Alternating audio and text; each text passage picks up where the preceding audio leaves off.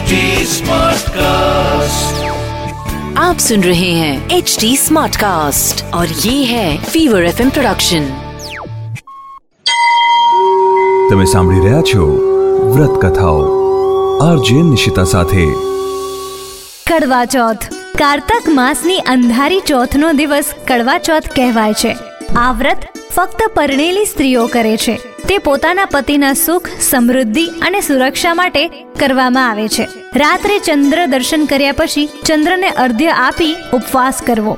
પછી પતિના દર્શન કરી તેના હાથે પાણી પીવું. આ દિવસે માટીમાંથી ગૌરીની મૂર્તિ બનાવી તેની પૂજા કરવી.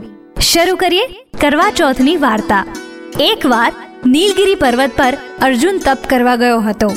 તે સમયે પાંડવો પર એક પછી એક વિપત્તિઓ આવવા લાગી. આથી ગભરાઈને દ્રૌપદીએ શ્રી કૃષ્ણનું ધ્યાન ધર્યું. શ્રી કૃષ્ણ આવ્યા એટલે દ્રૌપદીએ પોતાની શંકા વ્યક્ત કરી.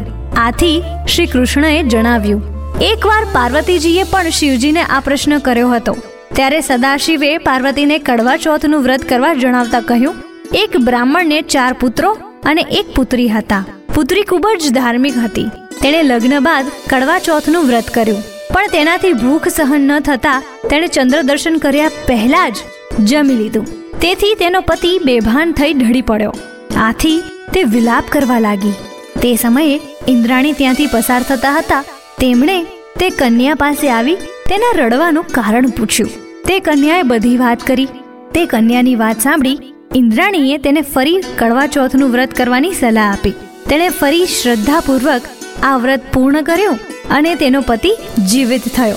શ્રી કૃષ્ણએ દ્રૌપદીને કહ્યું, તું પણ આ વ્રત કરીશ તો બધું સારું થશે. શ્રી કૃષ્ણની વાત માની દ્રૌપદીએ આ વ્રત કર્યું.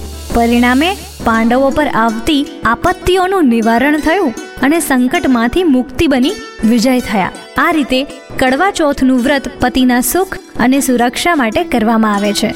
અસ્તુ. અસ્તુ. આવી જ બીજી વ્રત કથાઓ તમે સાંભળી શકશો એચટી સ્માર્ટકાસ્ટ ડોટ પર અને બીજા લીડિંગ ઓડિયો પ્લેટફોર્મ્સ પર.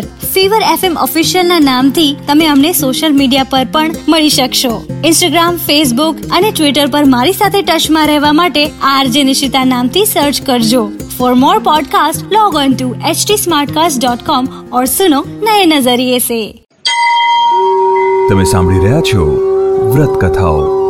આરજે નિશિતા સાથે आप सुन रहे हैं एच डी स्मार्ट कास्ट और ये था Fever F production HD Smartcast.